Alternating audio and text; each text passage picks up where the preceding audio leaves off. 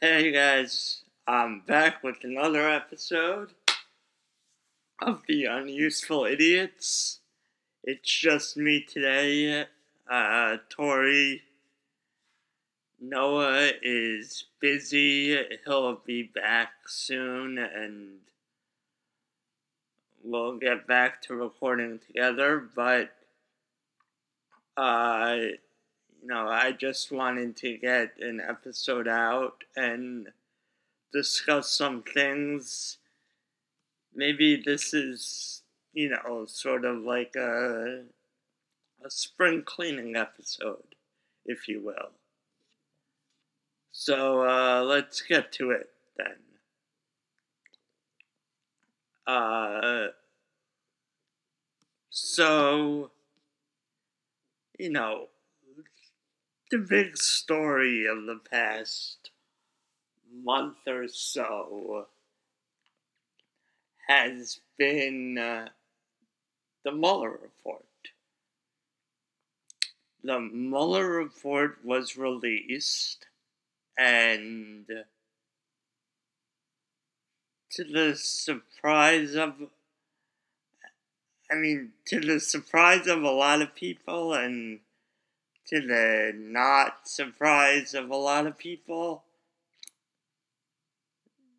Mueller didn't find any obstruct any crimes, any collusion with Russia um, for Trump. And I mean, you know, I think to pretty much everyone who doesn't think Trump is a despicable person and that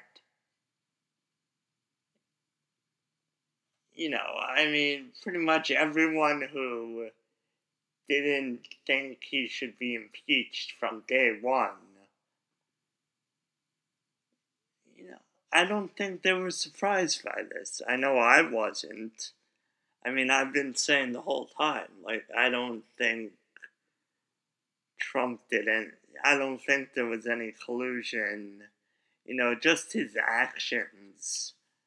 Um, like, would, you know, Syria's allies with Russia. So, if he was really a Russian puppet, why would he be uh, bombing Syria? Like, it just just doesn't make sense. And like, I don't know. It's it's over now. Everyone needs to stop with whatever you know. It's over. Stop trying to say that oh well uh, Barr didn't do his job or whatever stop making excuses. Just, it's over. He didn't, there was no evidence of collusion, nothing. Now they're trying to get him on obstruction. Like, just get over it. Focus on. There are plenty of negative things about Trump that you could focus on. Focus on those things focus on his continuing to sell arms to Saudi Arabia, focus on the, him continuing backing Saudi Arabia in the war war of uh, Yemen. Uh, talk about how he's still involved in Syria and wherever else, Afghanistan. You know, it sounds like something might happen in Iran. Talk about that stuff. Talk about what's happening in Venezuela. Talk about real things that matter. You know, I'm sick of people say people focusing on the stuff that Trump, the stuff that Trump's does that doesn't really matter at the end of the day. Like, just whatever. So, you know, now that that's over with, we can get to real uh, topics. You know, stuff that's actually going on and is important and shit. So, you know, um,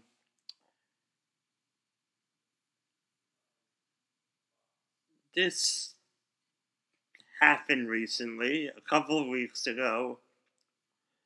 Julian Assange was arrested. And for those of you who don't know who Julian Assange is, I mean, Julian Assange is the guy behind WikiLeaks. He's. He was the one who released Chelsea Manning's documents that Chelsea Manning acquired while she was with the army. And,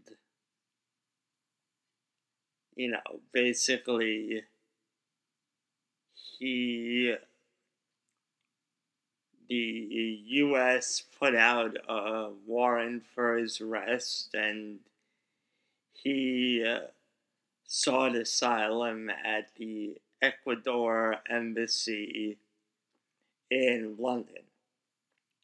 So he's been held up there for years. I don't know how long, but basically he's been a prisoner there because he can, even though he's technically not a prisoner, you know, he couldn't go outside. So by, you know, he's pretty much a prisoner. Like, he was on, you could say he was on house arrest. So, uh, for I don't for years already. I don't know how long, but you know, this is. I mean, he didn't really. He didn't do it. He's. He's doing what everyone else, everyone wanted. He wants you know, we want the government to be more transparent. He's one of the only ones who's doing that right now. So, uh, you know, I mean, we had like Chelsea Manning. She gave the documents to Assange. Assange published them. Uh, WikiLeaks was responsible for releasing Hillary's emails. So, and that gave us some insight on what was going on. That gave us insight in, on the, um, you know, everyone had their suspicion, but it kind of gave us proof of what was going on at the DMC, the DNC, you know, and other stuff. So the fact that Assange is now, you know, he's being arrested and he's going to jail and, you know, like, he didn't do anything. Like, no victim, no crime. You know, just because he pissed off some very powerful people doesn't mean, you know, he pissed off powerful people in the government. That doesn't mean he should be going to jail. I mean, he, he's charged with 17 criminal criminal counts. One count of of conspiracy to receive national defense information three counts of obtaining national defense information, and 13 counts of disclosure of defense of national defense information. First of all, why do you need 17 counts? Like, I don't know, he did three things. That's what you're accusing him of three things. Those are three counts. Like, I don't, whatever. But, I don't know, all, if you take all three of those things, you know, it's all, uh, basically summer, it sums up as transparency. I mean, the fact of the matter is, the government has to be transparent. Um, you know, I get it. There are certain things that the public doesn't need to know for whatever reasons. For, you know, sometimes it could cause a panic. But like what we saw with the Edward Snowden thing, who's another one who's basically in hiding, who's in Russia, is, you know, not allowed back in the country, all that stuff. You know, Edward Snowden revealed that he was an NSA analyst and he revealed that there was mass data collection and surveillance going on at the NSA, that they were conducting mass surveillance on the citizens of this country.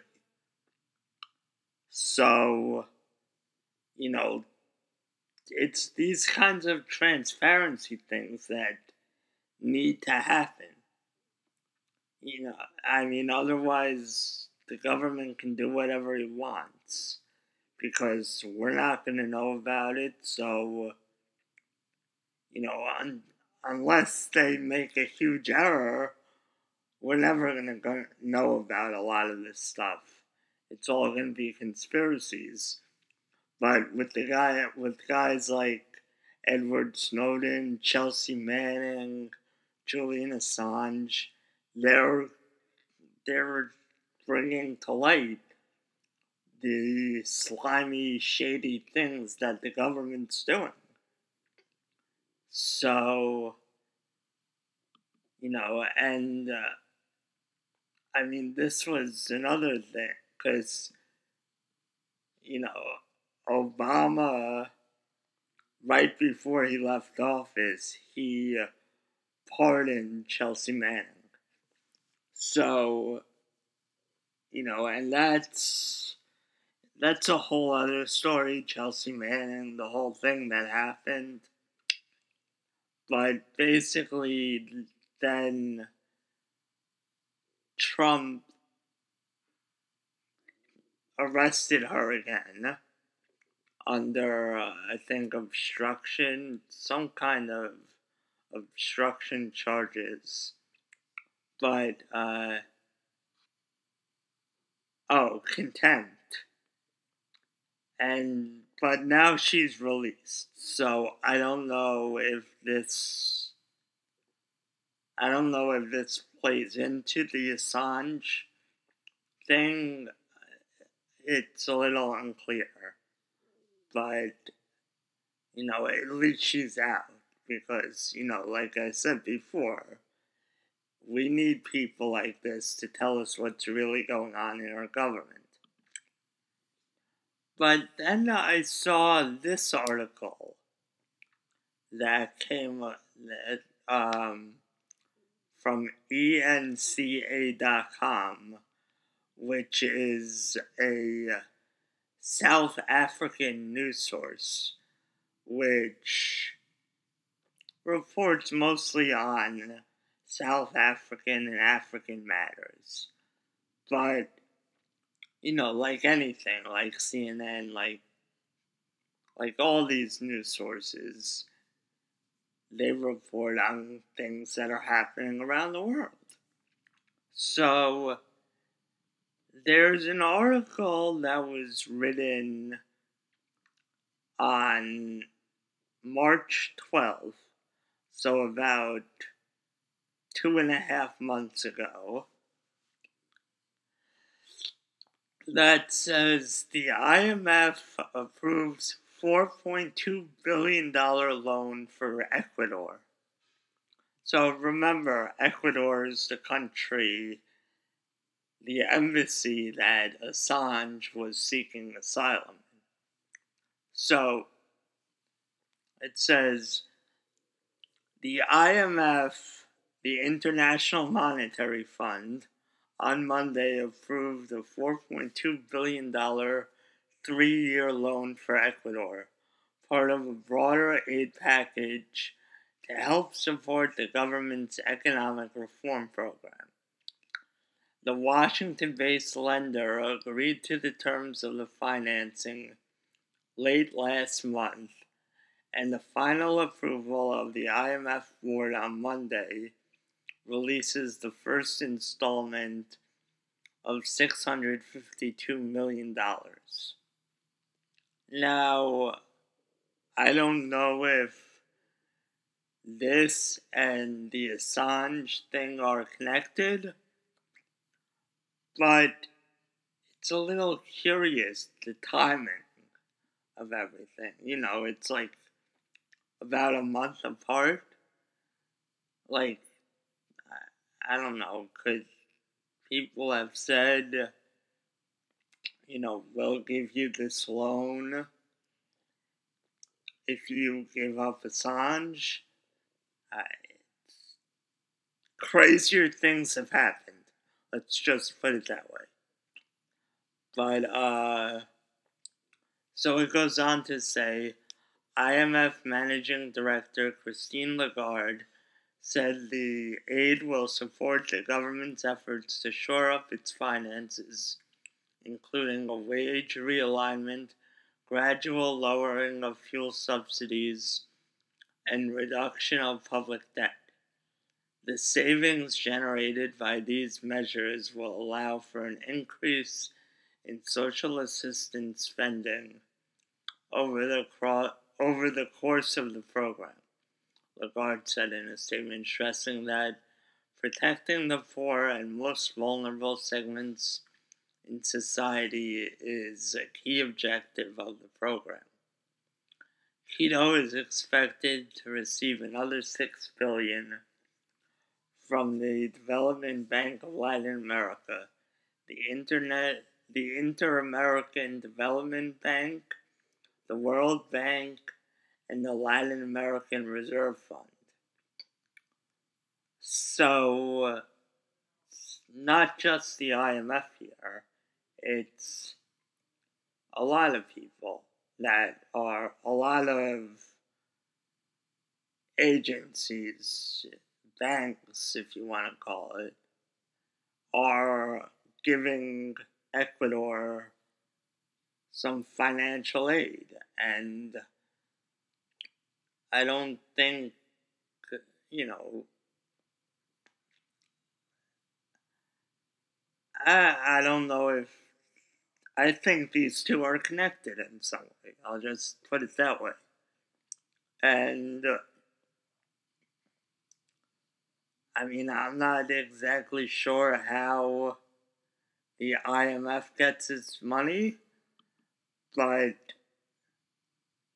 you know, I'm sure some of it's taxpayer money, and you know, that's not good.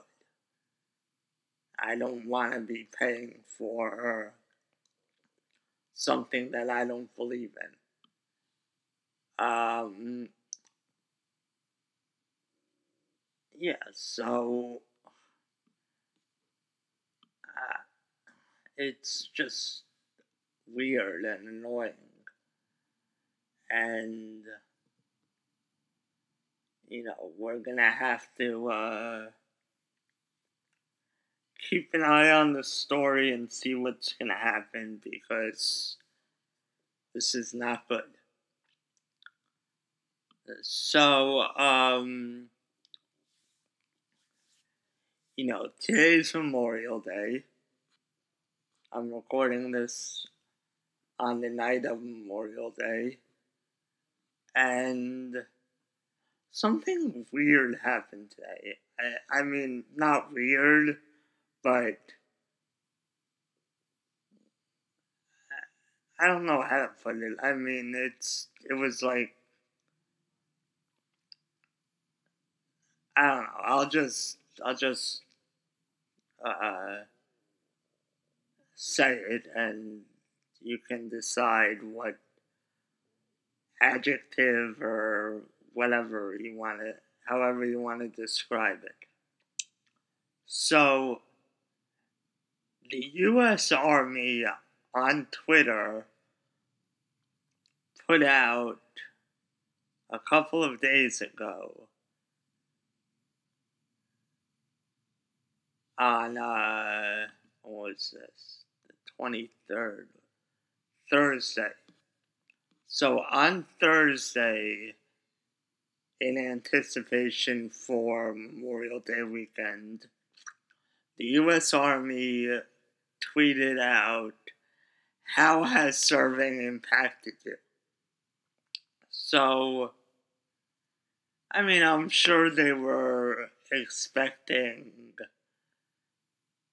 you know, it helped me go get to college and helped me. I was undisciplined, like stuff like that. Like how the army's helped shape your life and helped make you into a better person. But that's not exactly what they got. And I mean, a lot of people were like, what are you what were you expecting? So I'm just gonna read a couple of them that I thought a couple of the responses that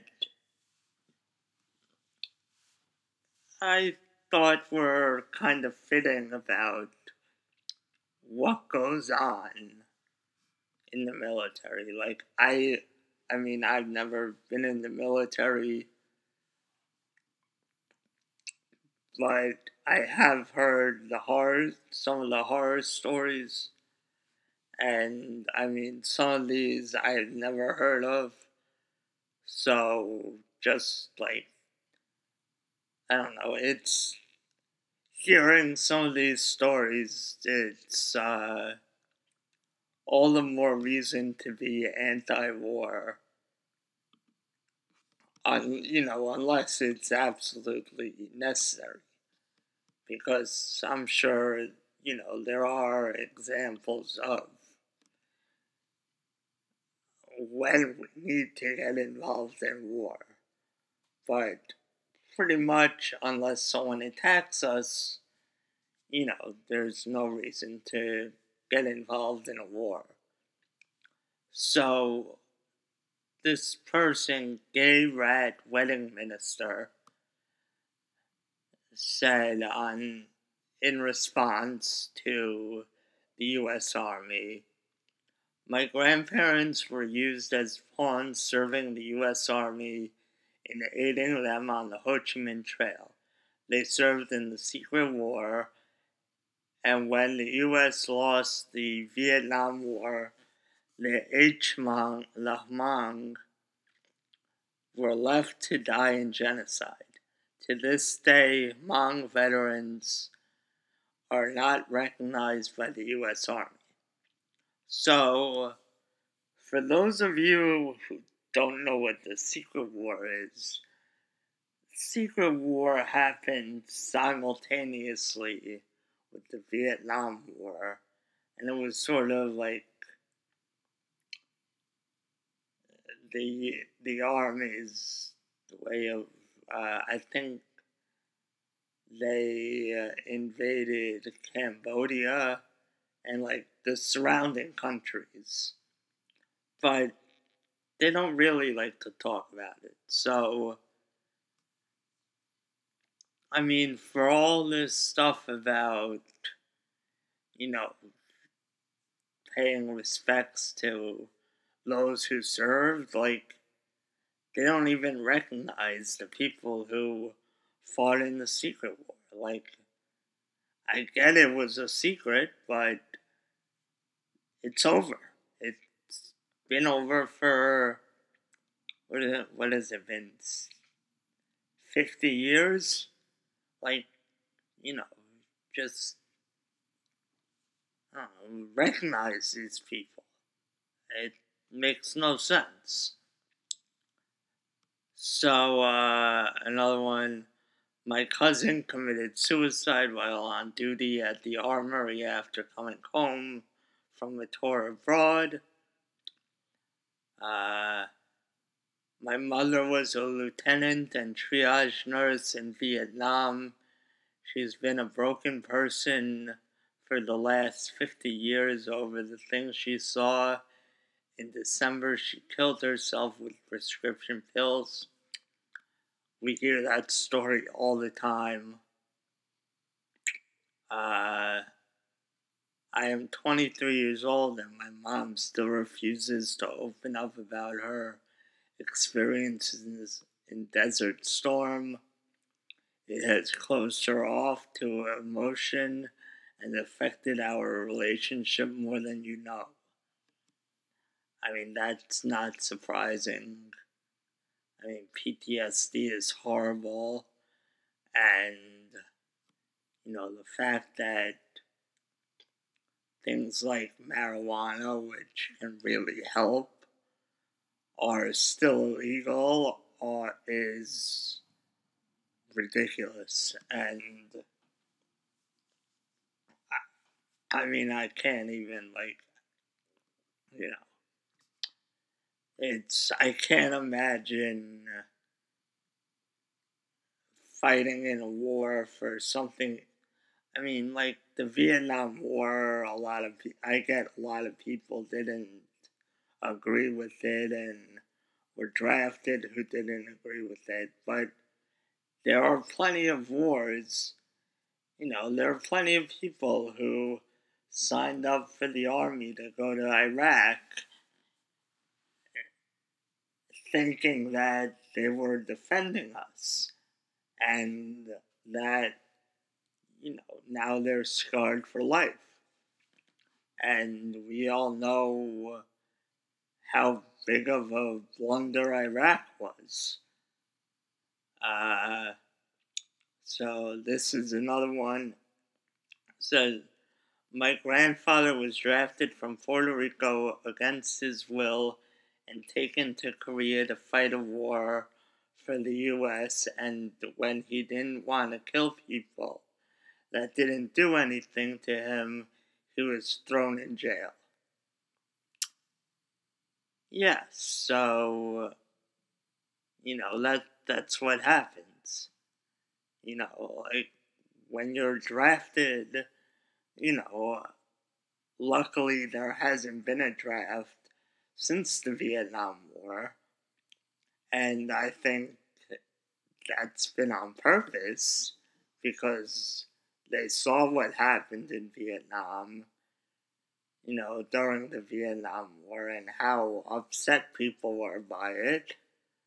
So I think it's been by design that there hasn't been a draft.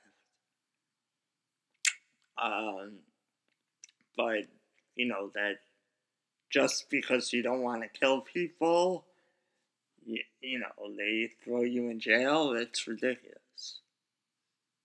And it's not even like you didn't sign up for the war, you were drafted, so. Or, yeah, the Korea War, the Korean War, there was a draft too, so.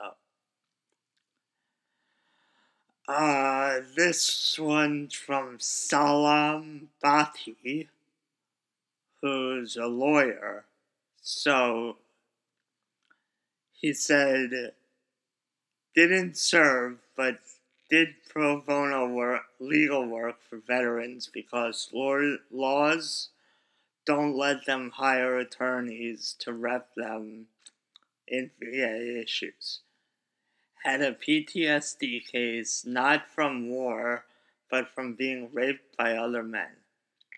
I realized reality of government neglect despite support our troops pro, proper mantra. So basically, I mean, I I picked that one out. It didn't really say much, but I picked that one out because like the VA, you can't hire an attorney if you uh, have an issue with the VA. Like that's ridiculous. You know, I I I I don't know what to say about that one, but shocking. Um, this one, Penny on the Move, said, Let me think. I didn't serve, but my brother did.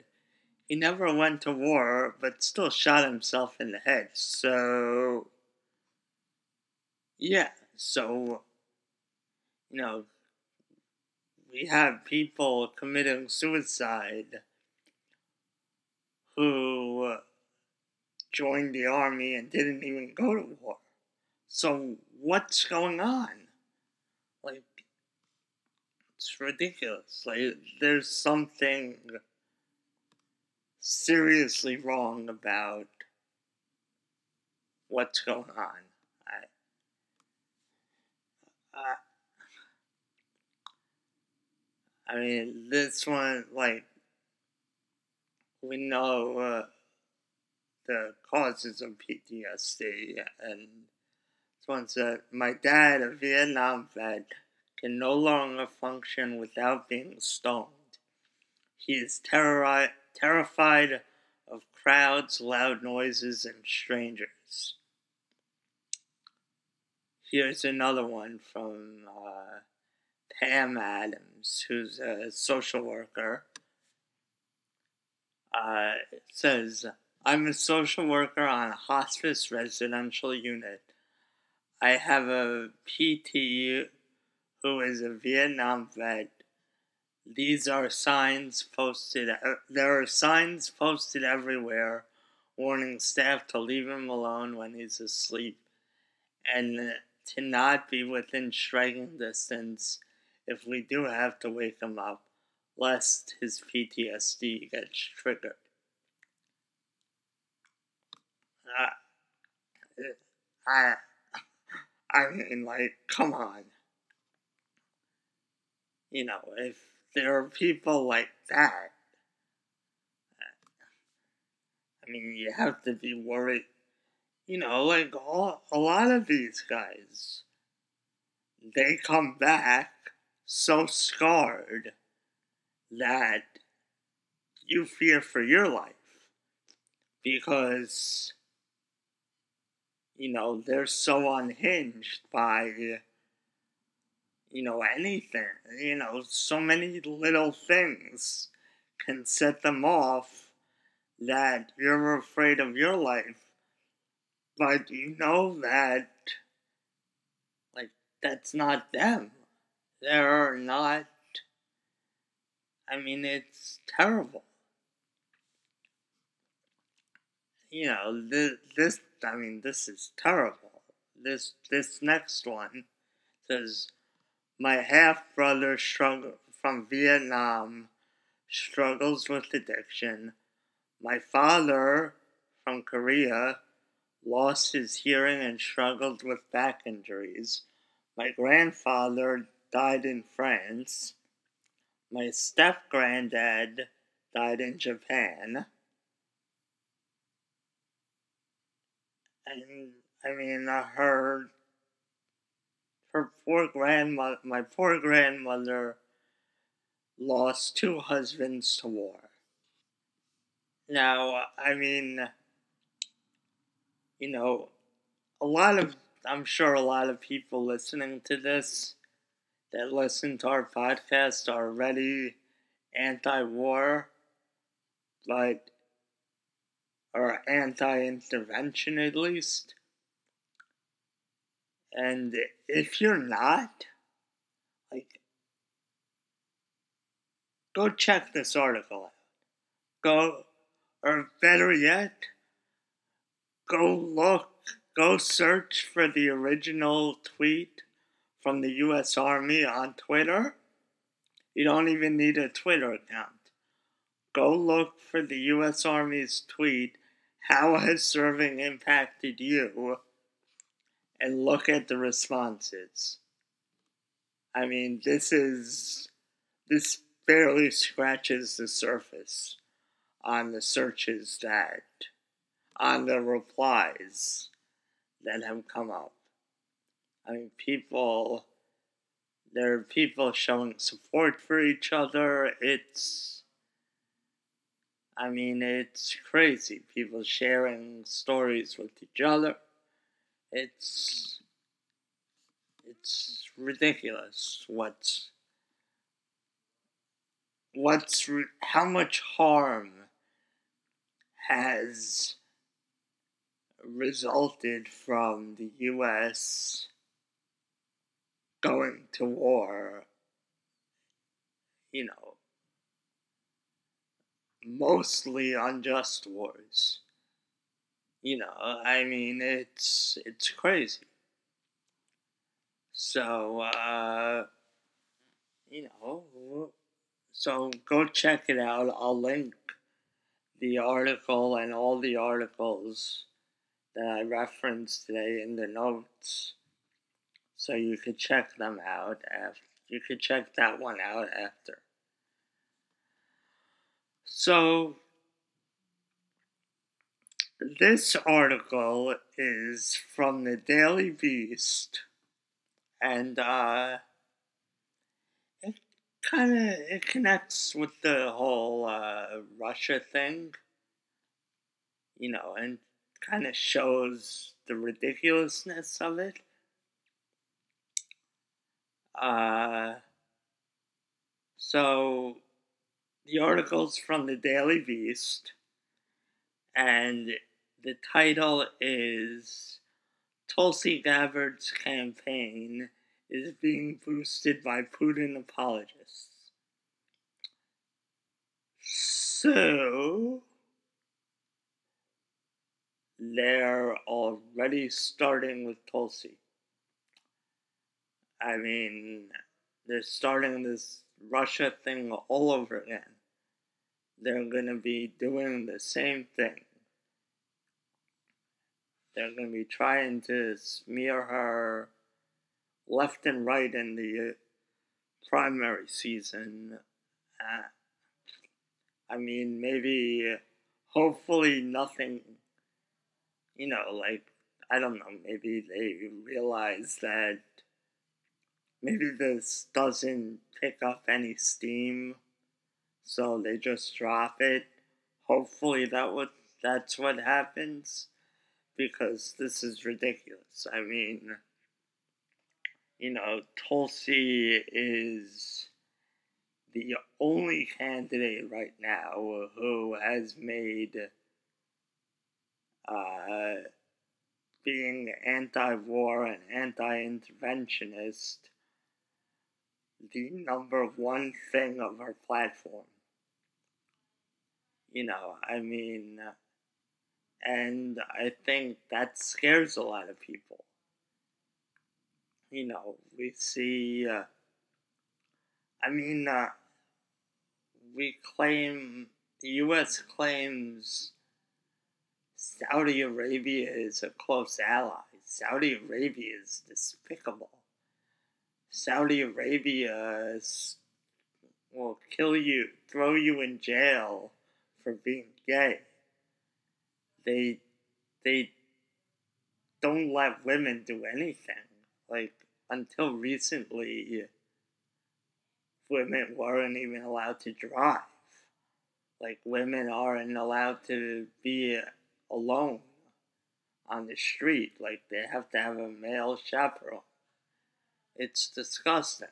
And, you know, just because Tulsi believes in uh, trying to speak with people over going to war with them is,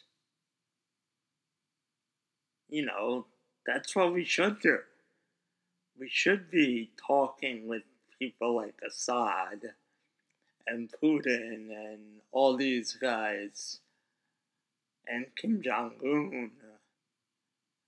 Know, we should be talking to these people, trying to come to an agreement peacefully.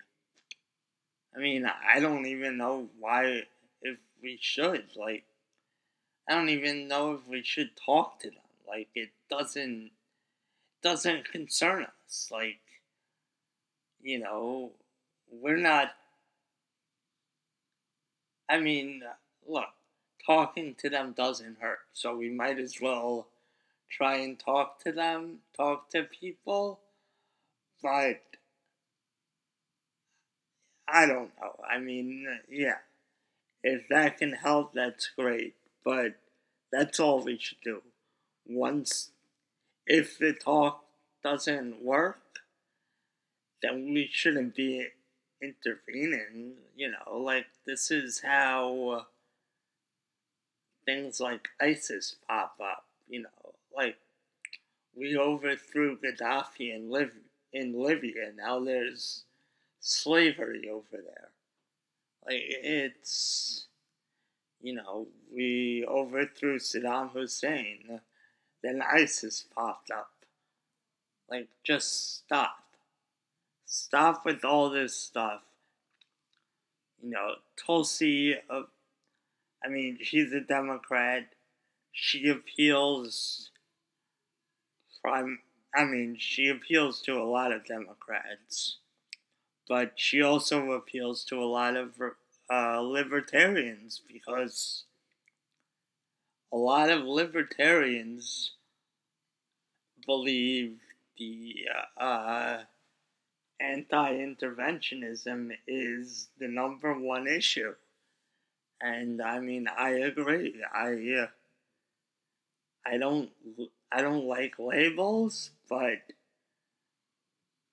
you know, I do identify with a lot of the libertarian principles. Uh, and, you know, I, I definitely agree on not intervening in places we don't belong and don't understand. You know, a lot of, I mean, that's, I think that's one of the biggest reasons why disasters always happen in the Middle East is because we go in there thinking we're the best, or the U. I should say the U.S. goes in there thinking they're the best, democracy is the best, and they don't understand the situation. You know, it's a very uh, difficult situation there. You know, people, I've heard people talk about it, and they say that one of the reasons it's so crazy over there is because you know there are so many sects of Islam over there the Muslim religion. You know, there's the Sunni, there's Shia, there's uh, the Houthis. There are all these sects of Muslims, and they don't like each other. You know, it's not like the. It's not like other religions and other sects that now. I mean, I don't know enough about history, historical religion, you know, that stuff. But right now, they don't like each other and, you know, they haven't liked each other for ever. And, you know, before the British Empire took over the Middle East, you know, they controlled a large portion of the Middle East. You know, and before that, they sort of, you know, all these sects, the Shia, the Sunni, the Houthis, all these people, they sort of stayed away from each other. They set up villages of their own people, their own religion. And then the British Empire comes along and, you know, when they leave, they set up these countries.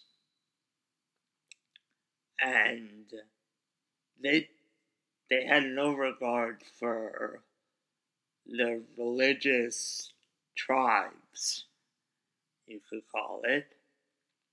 So, you know, that's why in one country we'll have Sunni, Shia, Kurds in the same country, and you know, if you don't have, you know, one of the things they say about Saddam Hussein now is you need, have, you know, he was a horrible person, but he was able to keep, you know, maybe you need someone like him to keep the peace amongst all these different religious tribes. Because you know they all hate him. He's the number one enemy. But when you remove him you know there's no enemy anymore for them to unite against. So they fight each other. They go back to fighting each other. You know, so that that's just one reason to be anti-war. You know, there's other things like I don't know enough about it, but like you know, there there's been we've over the U.S. has overthrown governments and dictators in South America and Central America, and that hasn't turned out well. We see what's happening in Venezuela right now, where we, uh, you know, it's, I don't know, the moral, you know, at the end of the day, just be anti war and you know, definitely give Tulsi Gabbard a look. Don't buy any of the bullshit propaganda they're pushing to smear her. I mean, her, you know, if you read about her past, when she was, she grew up in a conservative household and held many uh, conservative beliefs that, you know, will turn a lot of Democrats off. You know, just just look at who she's become. Look at her story. You know, she gives a very good reason on uh, her transformation. She was a soldier and she went to war and saw what enforcing your beliefs on people does. So she's become anti war and basically, I mean, I do see a lot of libertarian principles in her. You know, is she great on economics? No. But I would hope that it seems that she's willing to hear people out. So I'd be intrigued in, you know, having someone talk to her about uh, economics and the Austrian theory of and what's really going on and why a $15 national minimum wage won't work, why socialized medicine won't work, why free college won't work. You know, just. I think she'd be responsive to that. And, you know, I. I mean, right now, she's the only Democrat I would even consider voting for. And, you know, right now, it's, I mean, you know, the Republican candidate is going to be Trump. So, you know, hopefully there are liber- there's a libertarian candidate that's really good and not uh, not just like another Republican in disguise, but you know, at the end of the day, the truth is the libertarians not going to win. I mean, I do think it's important to support the libertarian candidate and vote for him if or her if they're the best candidates. Because you know I think there's a compounding effect. But uh and it definitely gains awareness and you know uh, I think you need to you need to uh need to get them big enough so the media can't ignore them. I mean, you know, so we'll see. So, a little uh, lighter topics to close it out. Um, this is an article from uh, Friday that from the Hill that says Alabama votes to end marriage licenses. And I say yes. I mean, why the hell does the government have anything to do with marriages? Like, the mar- the government shouldn't have anything to do with marriages. Nothing. Like, why should we have to pay the government to get married? Like, it's ridiculous. So, you know, I know uh, there's been a lot of controversy in Alabama with the abortion stuff, but, you know, this is a good thing because, you know, this means uh,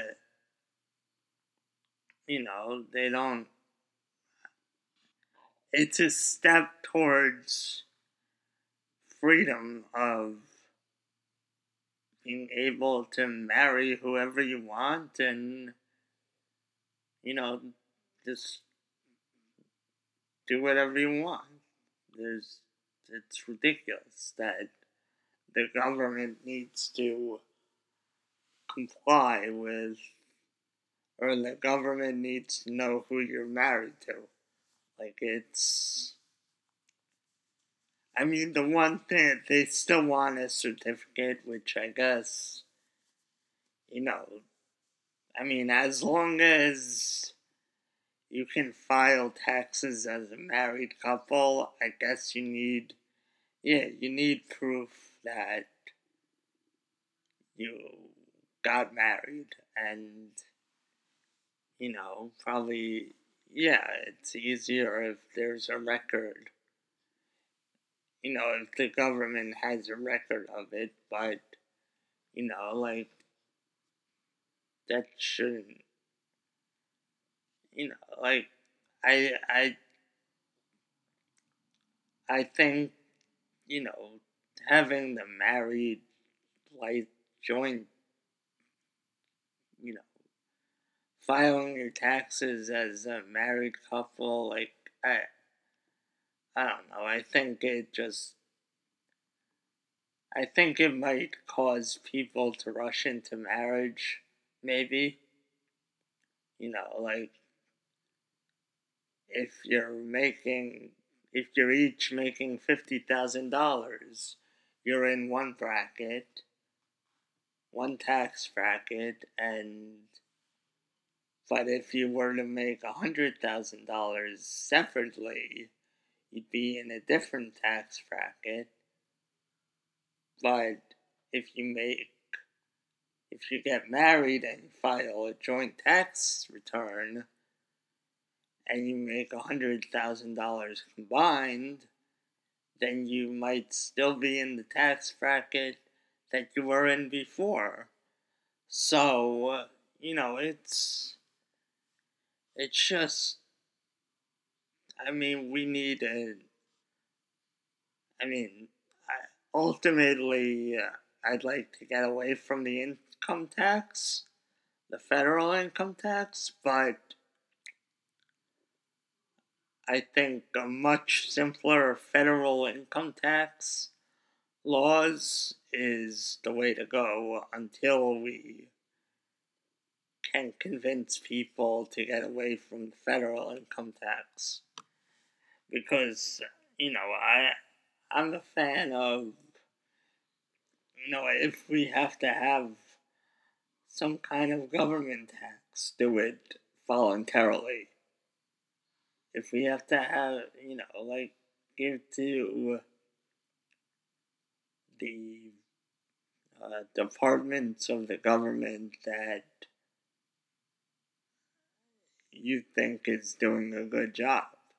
Like, you know, we need competition. We need what happens when a company doesn't make a good product. People stop buying from them. You know, I mean, that's you know, why do you think the VA uh, is doesn't really do anything that helps a lot of people?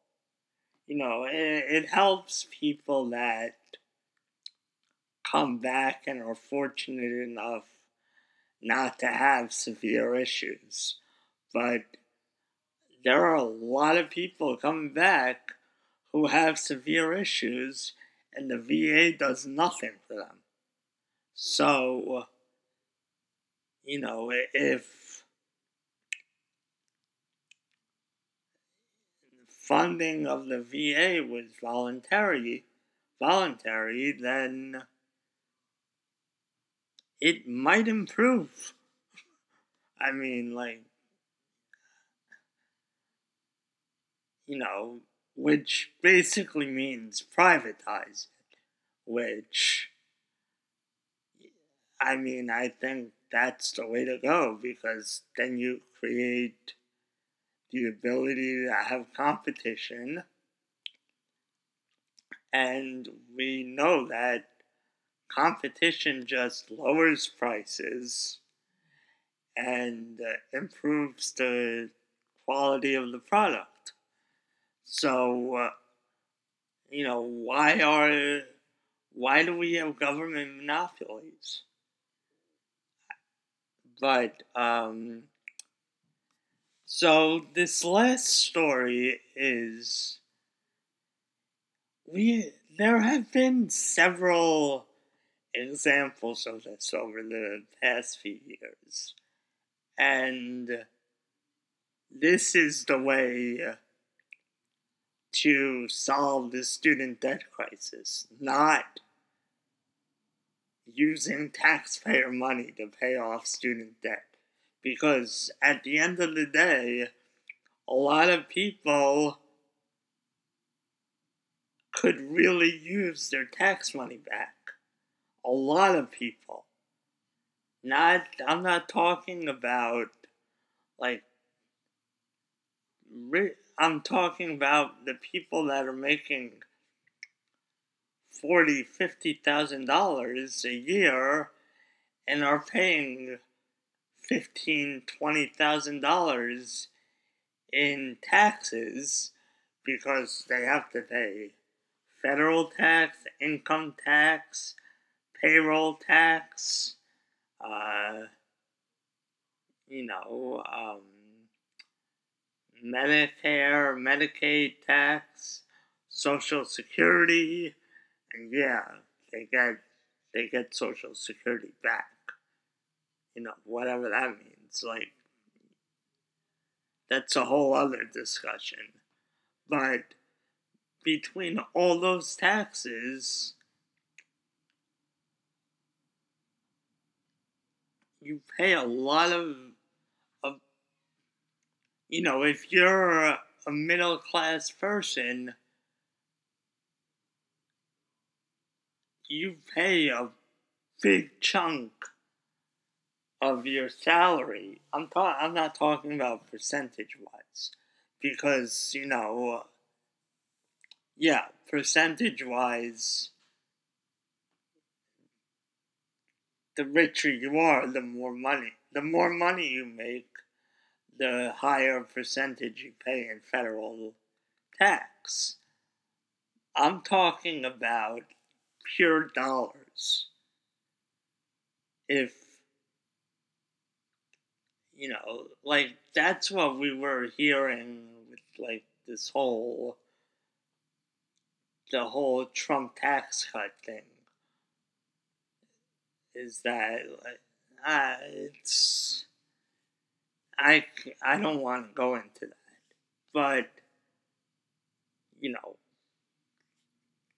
at the end of the day, people need to pay less taxes, not more, and creating all these free programs is just going to raise taxes and while it will decrease the number of things people need to pay for, it will also lower the quality of those things.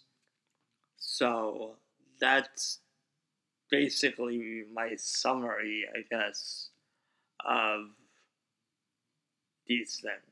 And, but so this is uh, the speaker at the 2019 Morehouse graduation ceremony stunned the students by uh, agreeing to pay or by committing to pay off their student loan debt, entire student loan debt. So this is so it says a billionaire technology investor stunned the entire graduating class at Morehouse College when he announced at their commencement Sunday that he would pay off their student loans estimated at up to $40 million.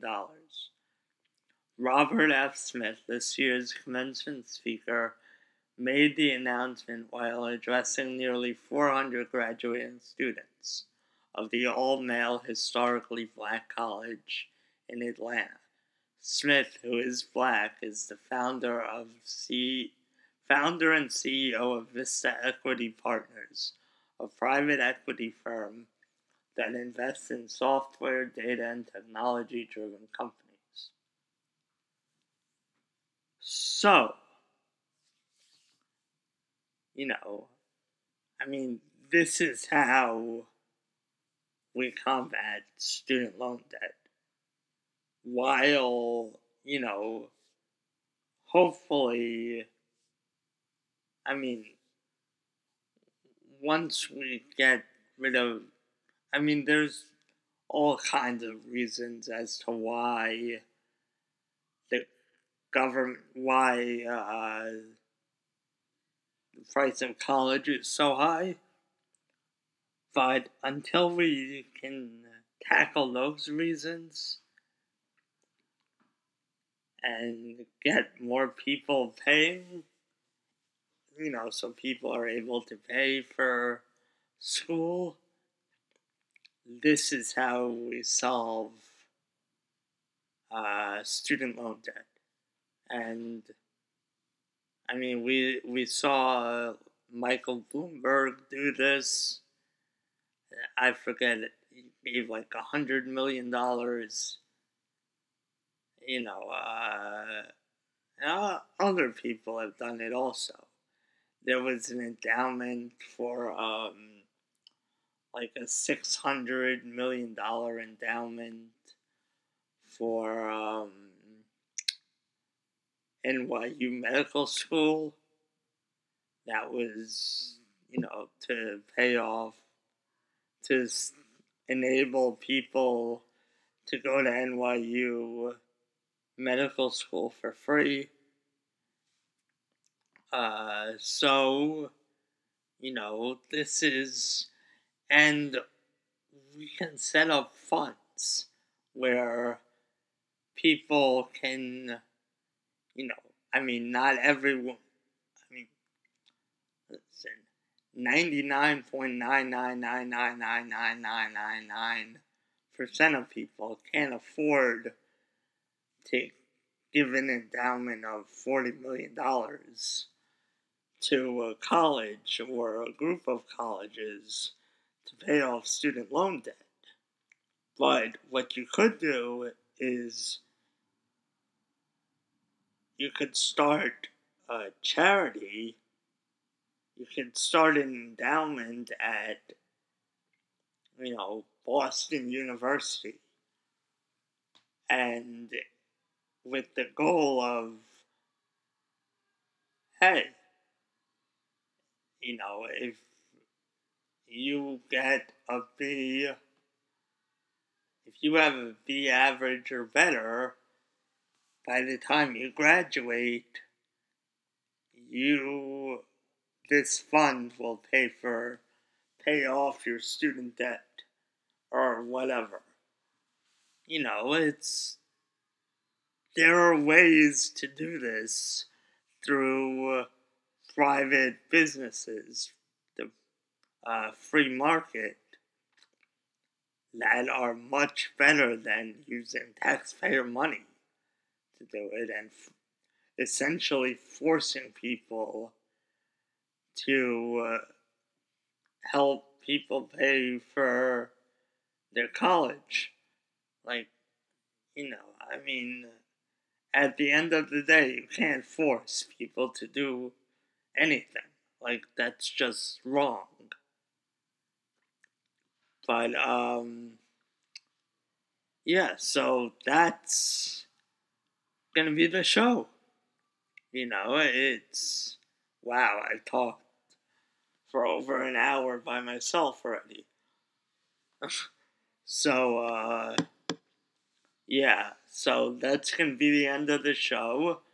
Uh we should have a show for another episode by the end of towards the end of the week.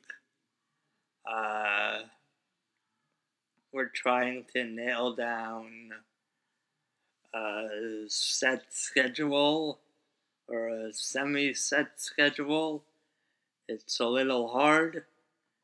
You know, we have stuff going on, and, you know, our schedules don't exactly fit perfectly. Um, but, you know, there are ways you can help us out, you know. You know, I mean, uh, in order to, you know, help us, maybe so we don't have to work so much in our, you know, especially Noah. Noah had, I have a typical nine to five job, but Noah has you know, he's going to school and he has a couple of jobs. So, you know, I mean, he's. He has even less time than I do.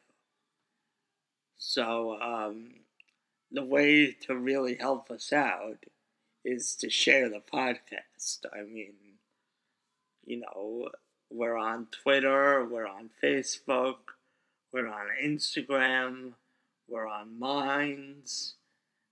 Um, so, you know, just go there, and whenever we post something, whether it's a new episode that's up or whatever it is, you know, if it's a meme or if it's just a thought we have on Twitter, you know, share it. You know, get our name out there so we can do more things and hopefully get sponsors and you know so we can start paying you know dedicating more time to this. And uh you know um and you know uh let us know what you think. You can email us uh, the unuseful idiots at gmail.com. You know, if you have questions about what's going on, if you come across an interesting article about something that you want us to discuss, we'll check it out. Um, let's see what else. Uh, you know, we also have, I mean, we're on uh, pretty much every podcast platform out there. We're on iTunes, Google Play, uh, Spotify. So, uh, you know, the the best way on those platforms to help us out is to leave comments, to rate us, uh, to share. Uh, you know, I mean, really, the rankings are, you know, if you uh, give us a five star review on iTunes, that's what helps move us up you leave. So leave us a five star review and comment on why you like us. You know, those things are the ones that help us out. And uh, as always, make sure you're subscribed so when uh, an episode drops, you'll be notified right away and you know and like and again if you like what you hear share it. That's the most important thing at the end of the day. Get us out to as many people as possible. Share it. Share the podcast.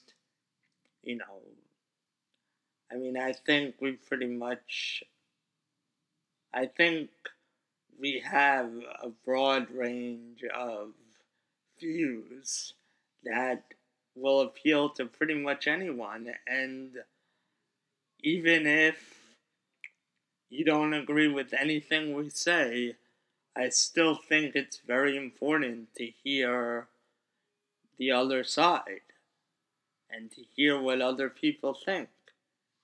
You know, that's that's that's kind of the problem with this what you know the political climate right now. You know the problem is no one listens to each other anymore. And we need to get back to listening to us to each other. And so if this podcast helps you do that you know share it. And the last thing is we're on Patreon, so if you like what we're doing and you want to help us out, you know, if you have an extra dollar a month to spare, you know, send us, send it our way. We have uh, producer credits. So if you're a supporter of us, we will uh, give you credit. So, uh, yeah, just do that. And, um, you know, that's, that's pretty much it. And, um, you know, let's just leave it there. We'll, we'll be back soon with the next with a new episode. And you know i'm sure there will be some crazy new topics to discuss because it seems every week there are, are crazy things to discuss. So until then i'm signing off Tory wachtel is signing off, and I give you permission to think freely. And, uh, yeah. See you next time, guys. Bye.